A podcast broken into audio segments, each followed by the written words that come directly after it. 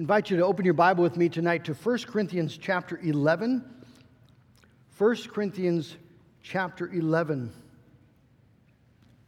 And we'll be reading verses 23 through 26. 1 Corinthians chapter 11, verses 23 through 26, where Paul reminds us of what he received from the Lord and the institution of the Lord's Supper as we come to the table tonight. Let's read then 1 Corinthians chapter 11, beginning at verse 23. Paul writes, "For I received from the Lord what I also delivered to you, that the Lord Jesus, on the night when he was betrayed, took bread. And when he had given thanks, he broke it and said, 'This is my body, which is for you. Do this in remembrance of me.' In the same way also he took the cup after supper, saying, 'This cup is the new covenant in my blood. Do this, as often as you drink it, in remembrance of me. For as often as you eat this bread and drink this cup, you proclaim the Lord's death until he comes.'" Let's ask the Lord to bless. Oh, Father, once again, we ask that your Spirit would give us ears to hear. Thank you, Lord, for the wonder of the Lord's Supper, the miracle of grace contained in it. And, Lord, just give us the ability to understand these things of God by your Holy Spirit tonight. We pray in Jesus' name. Amen. So the title of my message tonight is, what do we do when we eat the Lord's Supper? What are we actually doing when we eat the bread and we drink the cup? If you've ever seen a Indian rain dance or any sort of religious ceremony of a different religion, you'll see people, right, chanting and dancing and maybe shaking things. And the question might come to your mind, well, what are they doing? What's the meaning of it? What's the significance of it? And if someone came in and watched as we celebrate the Lord's Supper, they would probably have the very same questions. What are they actually doing? Because it's a very small little piece of bread, and it is a very tiny little drink of wine or grape juice. It doesn't seem very significant at all. So what are we doing? But I think there's a lot of confusion in the church as well. What does it mean? What are we doing? What's the significance of the Lord's Supper? What does it mean to remember the death of Christ? I read this past week, I was reading a book by Todd Billings called Remembrance, Communion, and Hope. And in the intro, Gerald Sitzer wrote this. He's speaking about the confusion in the modern church when it comes to the Lord's Supper. He says, "The Lord's Supper has suffered a significant erosion in the American church.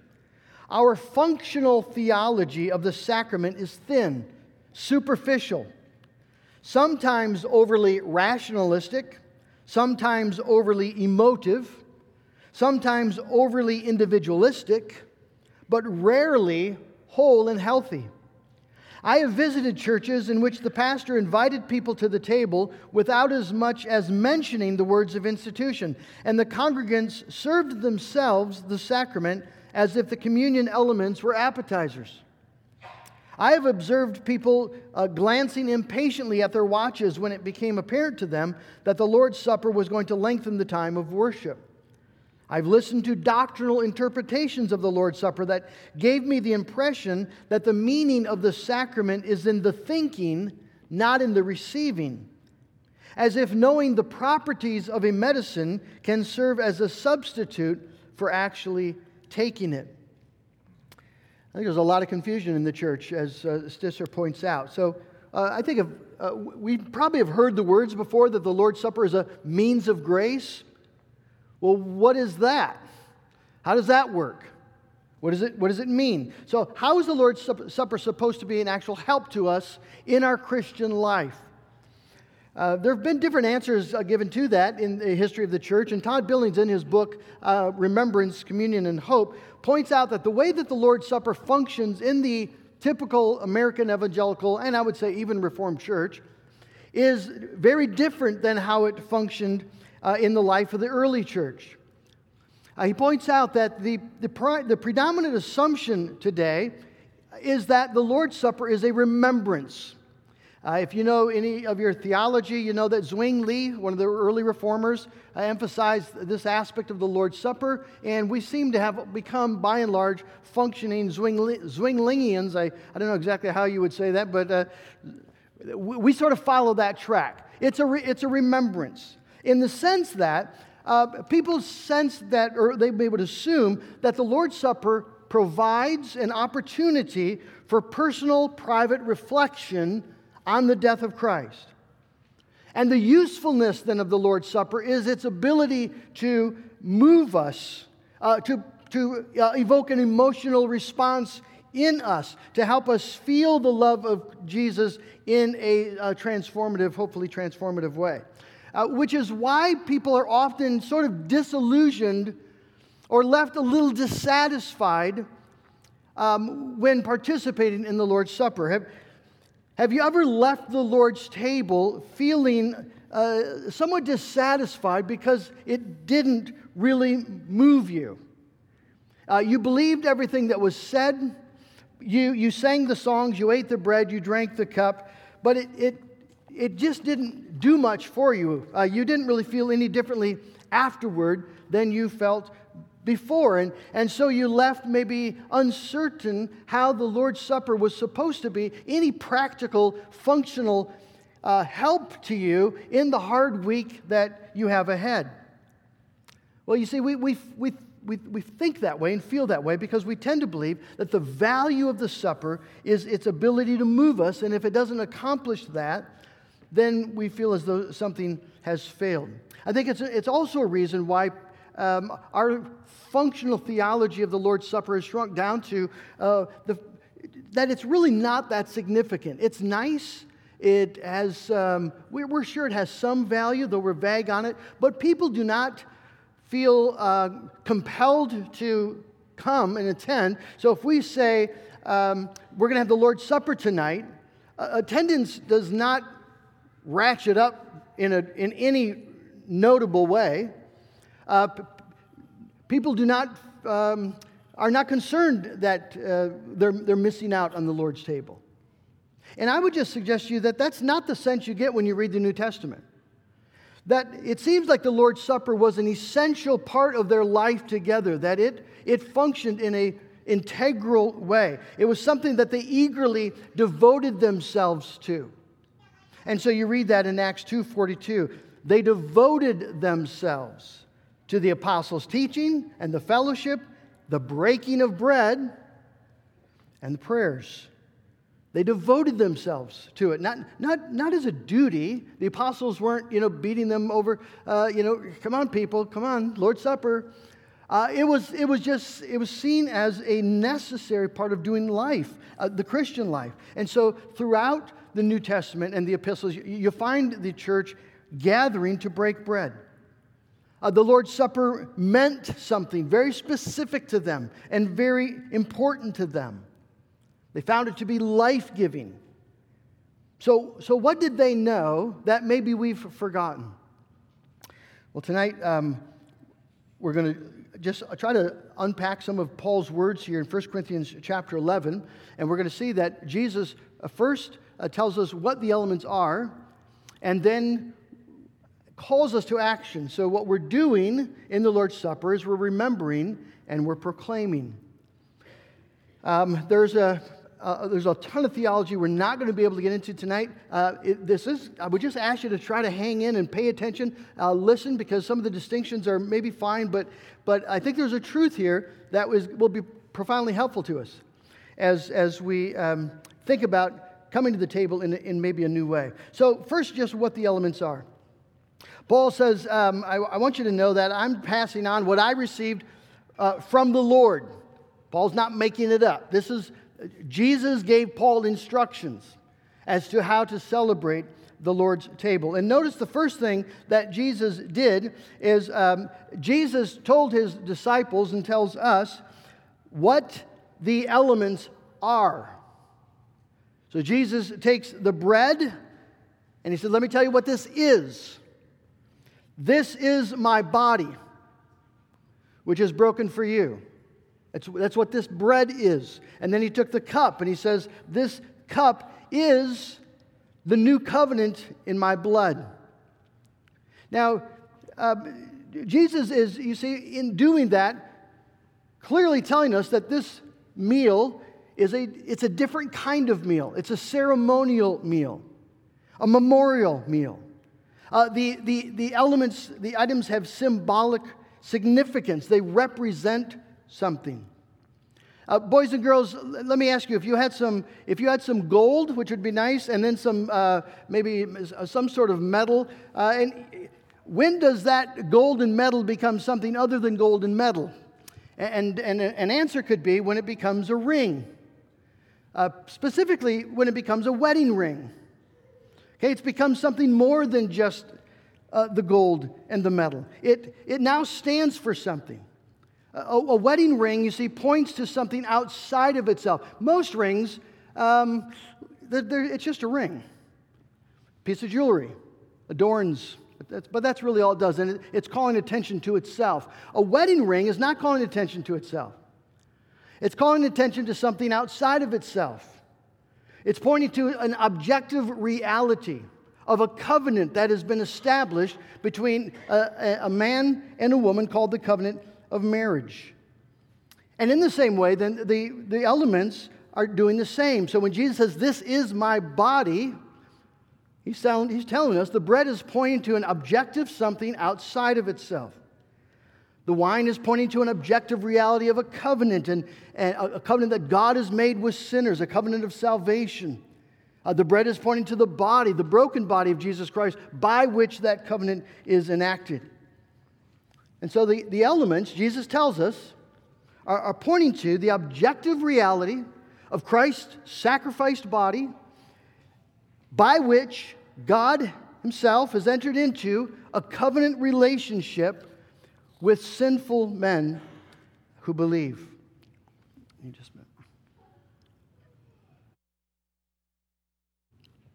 Now, the important thing to understand in that is that the power of the Lord's Supper then does not reside in its ability to move you, but the power of the Lord's Supper resides in what it actually communicates. So its effectiveness, its value, its power is not in its ability to make you remember, mentally recollect what Jesus did, or to create an inner experience of a feeling of devotion or love, but the power resides in the elements and what the elements mean. And Jesus tells us what they mean. See? This is my body. This is the new covenant in my blood. And of course, if we break those elements down, they're not metaphysically body and blood, right? If you take a microscope and put the bread under there, you're going to find wheat cells, not human cells. But that misses the point. When a man takes a piece of metal and gold and says, "With this ring I thee wed," and places it on the hand of his beloved, that ring now stands for all the covenant promises of love and fealty contained in the marriage covenant. And so when the bride and the groom receive those rings, you see, they're not just receiving rings, they're receiving a marriage. They're receiving the real thing that the ring points to. They're receiving a life-changing covenant, a whole new identity. That's what they're receiving. And it's not an identity that's been formed by their feelings about it, but by the objective reality of the spoken-oaths and marriage laws that the ring signifies. Imagine a bride. I've done many weddings, and I've never had this happen. I hope it never does. But imagine a bride. You know, somewhere in the middle of the ceremony, maybe right in the middle of the vows somewhere, it just says, could we stop a minute? This isn't, it's not doing anything for me. I don't know if it's the flowers or we got the wrong colors, but I expected to feel, a lot differently. And maybe could we start over? And because it's not working. Well, you just realize this poor girl has doesn't understand what she's about. You see, as a minister, you'd want to say, "Oh, I'm sorry, Buttercup, but this is a marriage is happening."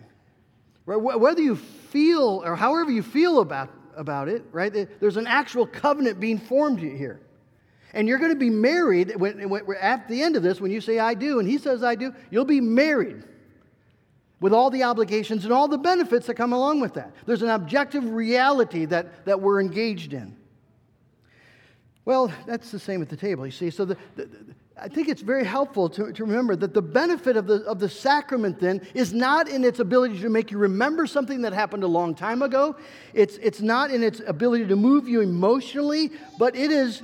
the benefit is whether or not you actually understand what the sacrament means, what the elements mean, and receive the reality that those elements signify.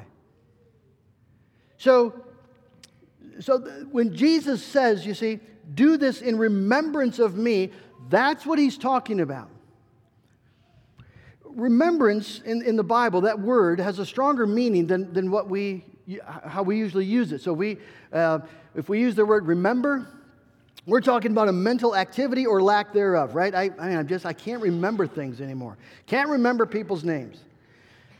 It's an act of the mind, a mental exercise. Well, in the Bible, it talks about it differently. And see, that use, the way we use the word adds to the confusion. So when people hear Jesus say, "Do this in remembrance of me," their understanding is that these are visual aids to help us remember in our mind something that happened a long time ago. It's a visual aid. But that's not what Jesus is talking about. We know that he's not asking us to think about something. He's asking us to do something, commanding us to do something. We know that because of how the word is used in other places in the Bible. So Matheson writes this: to remember God's mighty acts, which we're commanded to do, or to remember the poor, you read about in the Bible, is not simply to call them to mind, but to assign them an active role within one's world. So to remember God is to engage in worship and trust and obedience, right? You're actually doing those things. To remember the poor is to relieve their needs.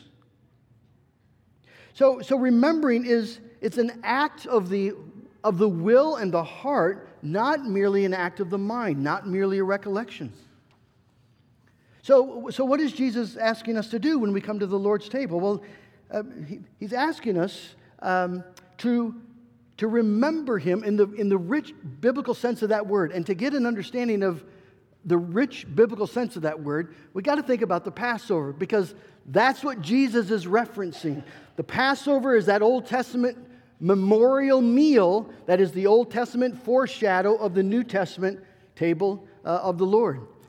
In the Old Testament, we read in Exodus 12:14 that God commands Israel to celebrate the Passover each year, quote, "as a day of remembrance for you." Boys and girls, maybe you remember what the Passover meal was about. You remember God was bringing Israel out of Egypt, and the last night before they were going to go, the angel of death was going to pass over all the land, and all the firstborn were going to be struck dead. But God told the Israelites that they were to sacrifice a lamb and take the blood and put it on the mantle of the door, and everywhere where there was blood on the doorpost, on the mantle, the angel of death would pass over. There would not be judgment. And through that act of judgment on Egypt, Israel is set free by the blood of the sacrifice. And so that's the celebration of Passover. It's celebrating God's mighty act of delivering Israel out of Egypt through a sacrificial lamb. But it's a meal of remembrance. So to eat the Passover is not simply a mental recollection of the past event, but a present receiving of the salvation of that event. So it's to receive Israel's God as your God. It's to receive the salvation that God had given to Israel as your salvation. and not just as a private act of devotion, but a communal act, a public participation in the realities of God's deliverance through the blood of the Lamb. And so the point of the Passover was not to call you into the subjective world of your spiritual feelings, but to invite you out into the grand objective drama of God's saving work. You're stepping into the reality of God's saving power and saving promises for Israel. Calls you out of yourself, not into yourself. So Billings writes this: with the sacrifice of the Passover lamb at the temple and the celebratory meal of lamb, unleavened bread and bitter herbs, the Israelites did not move into private introspection like many contemporary Christians. Instead, they inserted themselves into the public history of Jehovah's saving action on behalf of his people.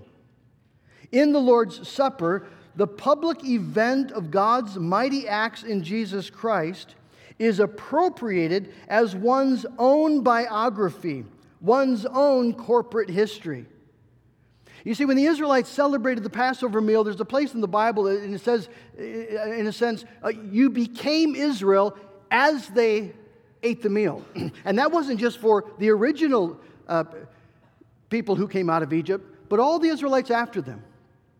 That as they stepped into that historical drama, received God's saving act for themselves, they become, in that sense, true Israel. And that's what we do as well. The Lord's Supper, you see, is not just about personal introspection or something that happened a long time ago, but we are appropriating God's saving acts as it's for us. This is our biography. This is our corporate history. We become the church, the people of God in it. So it's an identity-defining meal. It defines who we are. It is a participation in that sense, in an objective sense, an objective participation in the objective death and resurrection of Jesus Christ, which Paul says in 1 Corinthians chapter 10.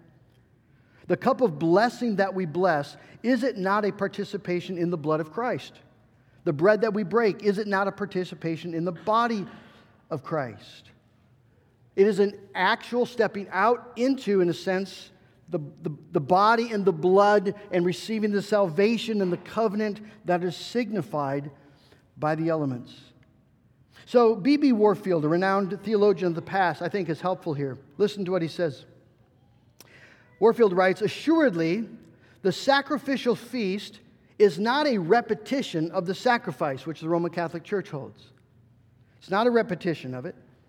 "And equally certain, it is something more than a mere commemoration of the sacrifice.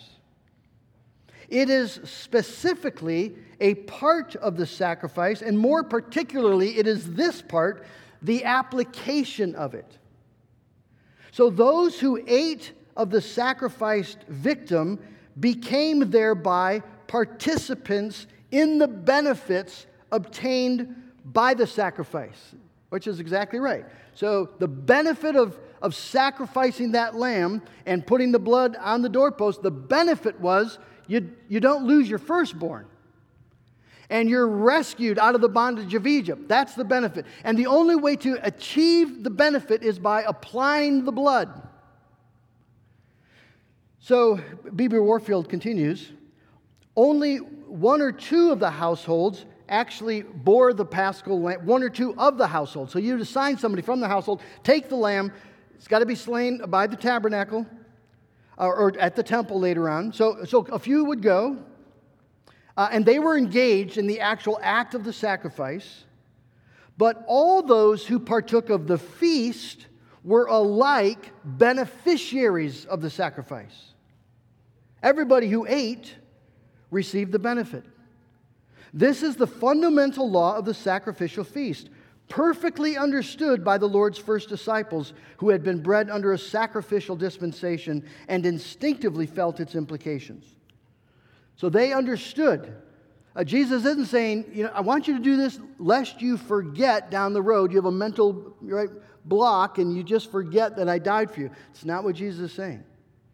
He's saying, do this, and it's an ongoing doing of this until I come again, as your means of participating in the death, participating in the covenant, so that we receive the benefits of the death and the covenant. So that's what we're doing when we come to the Lord's table. You see, the benefit of the meal isn't found in how it makes you feel subjectively. It's found in the objective reality that it portrays and that is conveyed to you as you eat and drink in faith. The objective reality of God's salvation. You see, if you think about a normal meal, the benefit of a good meal, I hope you had a good meal this afternoon. The benefit isn't primarily how it makes you feel or even how it tastes. The primary benefit of a good meal is the nourishment it provides. And that if you don't get nourishment from it, well, then you're going to grow weak and die. That's how necessary food is. Well, it's the same with this meal. You see, the primary benefit isn't how it tastes, isn't how it makes us feel, but the actual nourishment it provides being the actual benefits that are conveyed. So what are the benefits? Well, as I said, the benefit is salvation. The benefit is salvation. This is my body, which is for you. This is my covenant in blood, a covenant of salvation, a covenant never, ever to be broken. And so when Jesus says, do this in remembrance of me, what we are doing is not recollecting, but receiving, participating, taking the objective reality of God's salvation to ourselves, entering into the drama of God's redemption, receiving all that God has accomplished in Jesus and all that He's promised in Jesus. We take it to ourselves. It becomes our biography, our story, our identity. We have entered into God's salvation. That's what we're doing. And then we proclaim it. For as often as you eat this bread and drink this cup, you proclaim the Lord's death until He come. The Lord's Supper is an act of proclamation, a public communal testifying, a proclaiming. What are we proclaiming? We're proclaiming the death of Jesus Christ as the sacrificial lamb that accomplishes the redemption of God's people. We're proclaiming all that Christ has accomplished. We are proclaiming the forgiveness of our sins, all of our sins, in the death of Jesus Christ. We're proclaiming that in His victory over death, we have found victory. That by His death, by His righteousness, we have been justified. By His Spirit, we are being sanctified. By His power, we will be glorified. And proclaiming in confidence that we are going to see Jesus. He is coming again. So Jesus says, do this, right? As often as you proclaim this death, you proclaim it until He comes again. Until He comes again. I'm coming again, Jesus says. Friends, what Jesus has given us in the Lord's table it's a token from heaven. Billings uses the word icon. If you're Reformed, icons aren't things that you think highly of, but an icon, it can be a biblical sense of that. An icon is a sense of touching point between heaven and earth, something that maybe represents and in some sense we taste and touch and handle eternal things through the icon. Well, the Reformers destroyed all the icons of images and idols in the churches because we have an icon. God has given us something from heaven that communicates the realities of the kingdom of heaven. That's what the Lord's table is. We live in the midst of a world that is passing away, and here on the table we have something that's from the world to come, and we're laying hold of that world. We're proclaiming our confidence in that world. We're remembering, you see, the Lord's death and proclaiming that death till He come again. This is a public communal act of receiving the reality of God's redemption in Jesus, the reality of that covenant of grace. And so, friends, as you come to the table tonight, Don't come thinking about, how does this make me feel? Come thinking about, what is this? Because Jesus says, this is my body. And this is the cup of the new covenant. And so eat and drink in remembrance. Eat and drink participating, embracing, receiving the truth, the realities signified in the elements. May God grant it. Let's pray. Oh, Father in heaven, I thank you that you've given us something as wonderful as the table of the Lord. I thank you, Lord Jesus, that this is not just something to jar our memory, but we have here bread from heaven. We have here, Lord Jesus, in symbolic sacramental form, your body and the cup of the new covenant. And Father, I pray that tonight then you'd give us the faith to receive the objective truths of these things, that we know because of what Jesus has told us, that as we eat and drink in faith, we are participating in this salvation. And our sins are forgiven, all washed away. And we've been made new creations. And we belong to the kingdom of heaven. And God is our Father, and Jesus is our elder brother. And our hope is set on what is yet to come. And Jesus, I pray that the truth of these things, the objective truth of them, would be evident to us tonight as we participate, as we eat and drink and remember, as we proclaim the Lord's death until he come again. We pray in Jesus' name, amen.